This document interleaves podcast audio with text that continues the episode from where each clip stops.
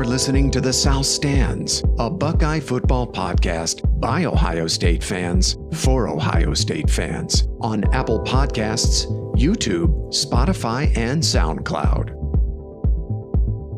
Welcome back to The South Stands, a Buckeye football podcast by Ohio State fans for Ohio State fans from the West Coast. I'm your host, Zach Moore. Today is Sunday, November 13th, and I'm here today to recap number two Ohio State's 56 to 14 win over the Indiana Hoosiers in the Horseshoe yesterday afternoon. Look, it was mostly a get right game for the Buckeyes. Personally, I saw just about everything I was hoping to see except, of course, another injury to a Buckeye running back. Now, more on that in a minute. Ohio State seized control of the game early, jumping out to a 21 0 first quarter lead. They finished with 662 yards of total offense. 340 of that was on the ground. That was a season high for the much maligned Ohio State running game. Three different Ohio State ball carriers would score touchdowns. CJ Stroud threw for five touchdown passes. Marvin Harrison Jr continued to make his case for the Biletnikoff Award with seven receptions for 135 yards and a touchdown. The defense held Indiana to 269 yards of total offense. They registered 10 tackles for loss, four sacks. Defensive back Lathan Ransom strengthened his case for the Thorpe Award with one and a half sacks and a block punt. Among the starting 11, Ransom was Ohio State's highest graded defensive player yesterday, according to PFF, with an overall grade of 80. Linebacker Tommy Eichenberg strengthened his case for the Butkus Award with three tackles for loss.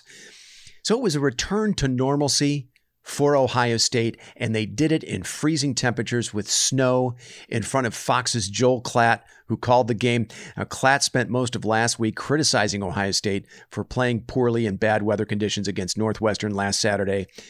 So, a lot to like about Ohio State's performance against Indiana. So I'm going to tick down my list of observations. Let's start with the big area of concern for Buckeye fans. Just get that out of the way. And that is the health of the running back room. TreVeyon Henderson did not suit up again yesterday. He was in street clothes on the sidelines. Chip Trayanum, who was supposed to provide a little help in the run game after moving over from linebacker, he was also unavailable. But the big news was, of course, another injury to Miyan Williams, who had to leave the game late in the second quarter with what looked like an ankle injury. Williams would head to the locker room after exploding for 147 yards on 15 carries in the first half. That included a 48 yard touchdown run. Williams spent the second half in a walking boot and needed crutches to move around the sidelines. Ryan Day seemed optimistic after the game that Williams would be able to return at some point before the end of the regular season, but I'm not sure Day's optimism is something that I share. And of course, I never believe a word he says about injuries anymore anyway. So there are huge questions now about who Day can rely on to carry the ball. Not so much next next week against Maryland, of course, but against Michigan and into the postseason. In the short term, it looks like freshman Dallan Hayden, who has suddenly become a very important player on that roster, is the back the Buckeyes will have to lean on Hayden and senior Swiss Army knife Xavier Johnson would fill in admirably for Miyan Williams in the second half yesterday. Hayden finished with 102 yards rushing on 19 carries and a touchdown. And though he would only get one carry, Xavier Johnson would make the most of it, taking it 71 yards for a touchdown at the beginning of the fourth quarter. That, by the way, was the longest run of the season so far for Ohio State. I mean, what are the odds that it would be Xavier Johnson with that distinction? Now, there were still some issues converting in short yardage situations yesterday. For example, facing a third and two on Ohio State's first possession of the game, CJ Stroud would be run out of bounds after pulling the ball in the zone read short of the marker, and the Buckeyes would go three and out and would have to punt. Late in the second quarter, Ohio State would turn the ball over on downs after failed rushing attempts on third and two and fourth and one inside the Indiana 20 yard line. Two very frustrating moments there. Now, when asked about Ohio State's struggles in short yardage situations in the postgame, Ryan Day admitted to being stubborn when it comes to the play calling, which I thought was pretty notable And look, maybe it's time to try throwing the ball a little more in some of these situations. Our friend Doug Lesmerises of Buckeye Talk yesterday talked about how Day maybe got a little too caught up in this lack of toughness narrative that developed after the Michigan game and carried into the offseason. You know, Day has been trying to prove something in these short yardage situations. And, you know, maybe he just needs to lean on what his offense does best, which is get the ball into the hands of his receivers one way or another and just let them make plays. So, very interesting observation there by Lesmerises. It'll be interesting to see how Ohio State handles these short yardage situations uh, moving, uh, moving toward that Michigan game. But those short yardage failures aside, which really had no bearing whatsoever on the final outcome of this game, and really have had no bearing on the final outcome in any of Ohio State games this season. Uh, the Ohio State run game, though, yesterday really should have been celebrated. I thought Bill Landis of Rivals made a really good observation in his post game column today. He said that coming into this game, the Indiana defense had held eight of its last nine opponents. It, that includes Michigan, under five yards per carry. But yesterday, Ohio State averaged just under eight yards per carry against that Hoosier defense. Of course, they racked up 340 yards rushing, as I mentioned earlier. Again, that's a season high, and they scored three rushing touchdowns. And they did it without starting right tackle Dawand Jones, who was a late scratch just before kickoff. Josh Fryar started in Jones' place and was very good. Fryar finished as Ohio State's second highest graded offensive lineman, according to PFF, with an overall grade of 76.7. The highest graded Ohio State offensive lineman was Matthew Jones. He, uh, I think his final grade was somewhere around the 77 range. Really good to see Jones get off the schneid. He's really struggled in recent weeks, in large part because of a foot injury. That was Jones, uh, I believe it was his highest PFF grade since the Arkansas State game. So, some really nice developments in the run game for Ohio State. Finally, I'll leave you with this very interesting stat as it relates to running the football. This was making the rounds on Twitter this morning. I think this is from Tony Gerdeman. After yesterday's performance, Ohio State now averages more yards per carry than Michigan. The Buckeyes are sixth nationally, averaging 5.74 yards per carry. Michigan is seventh at 5.62 per carry. So, for all their struggles running the ball in recent weeks, all this hand wringing and consternation about Ohio State in short yardage situations, I found that to be a very interesting stat. File that one away for when we talk about this game in, in a couple of weeks. Now, the Williams injury you know, again, it, it really put a damper on what was an otherwise pretty good day for the Ohio State run game. Now, I honestly don't know how to assess his injury and TreVeyon Henderson's health and how it will impact Ohio State and the pursuit of their goals. On their face, you know, injuries to Williams and Henderson would appear to be a major problem. I mean, conventional logic dictates that you need to be able to run the ball well to win a national championship. But at the same time, the tip of the spear for this Ohio State team is the passing game and the defense. That's primarily how they're going to win football games, I think, especially in the postseason. So, you know, a lot was made of Ohio State failing to convert on third and two on that critical third quarter possession in the Michigan game last year. But, you know, look, that's not why the Buckeyes lost that game. They lost that game because Hassan Haskins ran through the Ohio State defense like a hot knife through butter and the Michigan pass rush had a staggering 31 pressures on CJ Stroud. That's why Ohio State lost that game in Ann Arbor last season. Well, look, Ohio State has vastly improved in both of those areas this season. So I don't, maybe I'm crazy to think this, but I think Ohio State can still have a productive running game with Dallan Hayden, Chip Trayanum, and maybe a sprinkling of Xavier Johnson. I think they can still reach their goals if these injuries to Williams and Henderson persist. So that leads me to my next topic. I think we need to have a Xavier Johnson discussion. 174 all purpose yards for Johnson yesterday, including the 71 yard touchdown run. He had two receptions for 47 yards, 51 yards in kick returns. And it was Johnson who recovered the ball and returned it five yards to the Indiana two yard line on Lathan Ransom's punt block in the third quarter. Now, we remember Johnson caught a huge 24 yard touchdown pass in the opener against Notre Dame to give the Buckeyes a lead in that game they would not relinquish. Yesterday now was the second time this season that Johnson filled in for injured starters on offense to deliver big time plays.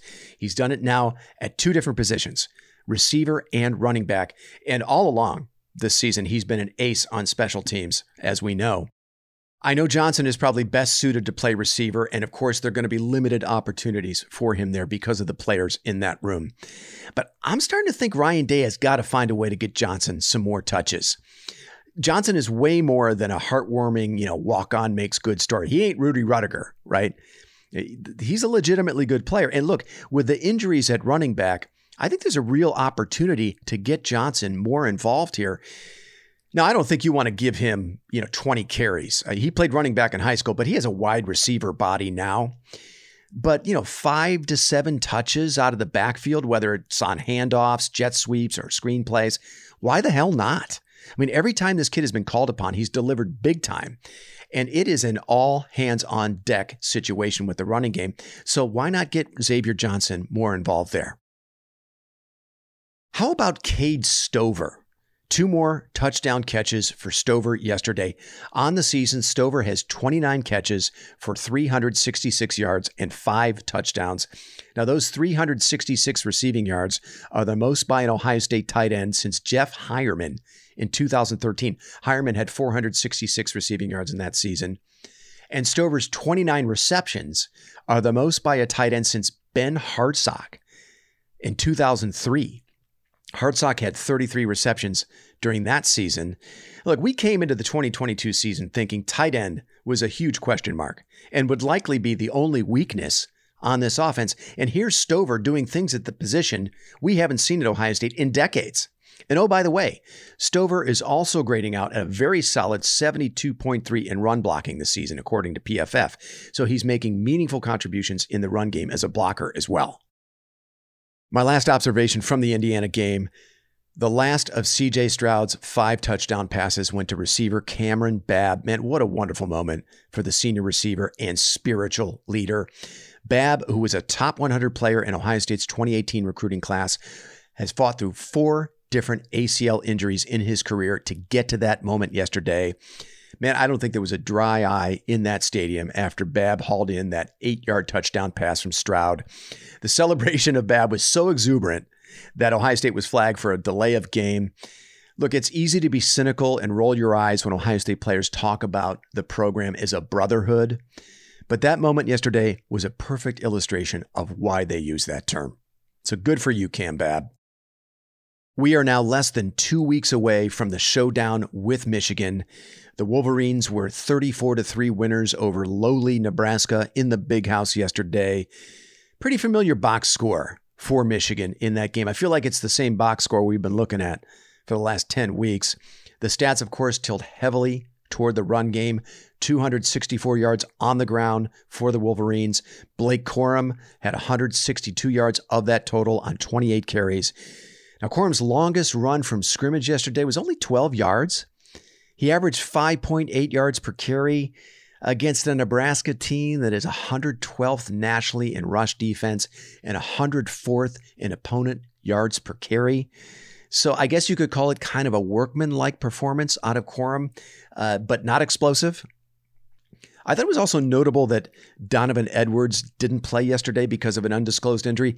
And at one point during the game, I saw Blake Corum running pretty gingerly back to the Michigan sideline. So it looks like Michigan might be dealing with some some of their own injuries in their running back room as well. Now, that's a team, Michigan, that can ill afford any injuries at running back. And if you're looking at the workload for Blake Corum, 227 carries, only six other backs in the country have more carries than Corum this season. Corum's not a big dude, you know, we're not talking about Hassan Haskins here. So the workload for Blake Corum, I think, is something we, we should watch as we get closer to that November 26th matchup with Ohio State. But the bigger story, in my view, is the play of quarterback J.J. McCarthy. He was 8 of 17 for 129 yards, two touchdown passes yesterday. McCarthy also ran for another score. But it was the fourth straight game and five out of his last six that McCarthy was well under 200 yards passing. And it's not like he's faced a murderer's row of pass defenses over that stretch. We're talking about the likes of Nebraska, They're 92nd nationally against the pass. Michigan State, 106th. Indiana, 115th. Look, I think it's one thing to struggle throwing the ball against the likes of Iowa and Penn State, who Michigan also played over that stretch. But against Nebraska, Michigan State, and Indiana, I don't know. And I think the limitations of the Michigan passing game are a big reason why their offense is only 41st nationally in converting red zone opportunities into touchdowns. This is another thing I've been harping on. I don't mean to sound like a broken record, but there just hasn't been enough national discourse on this aspect of the Michigan offense. Ohio State, by comparison, against a tougher schedule, by the way, is second nationally, converting over 81% of their red zone chances into touchdowns. The Wolverines have kicked twice as many field goals in the red zone than Ohio State. That's 15 field goals for Michigan State in the red zone compared to only seven for Ohio State. Okay, a lot more to come on the game in the coming weeks. Ohio State still has one more test before we can focus all of our energies on Michigan. The Buckeyes travel to College Park next Saturday to take on Maryland. The Terps were a 30 to nothing loser at Penn State yesterday. Look for a preview of that game from Paige, Chad, and myself, probably coming this Thursday. Until then, thanks so much for listening and go Bucks.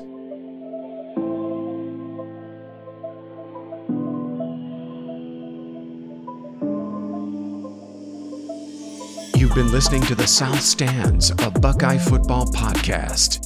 You can follow us on Twitter, Instagram, and Facebook, and visit our website at southstandsosu.com.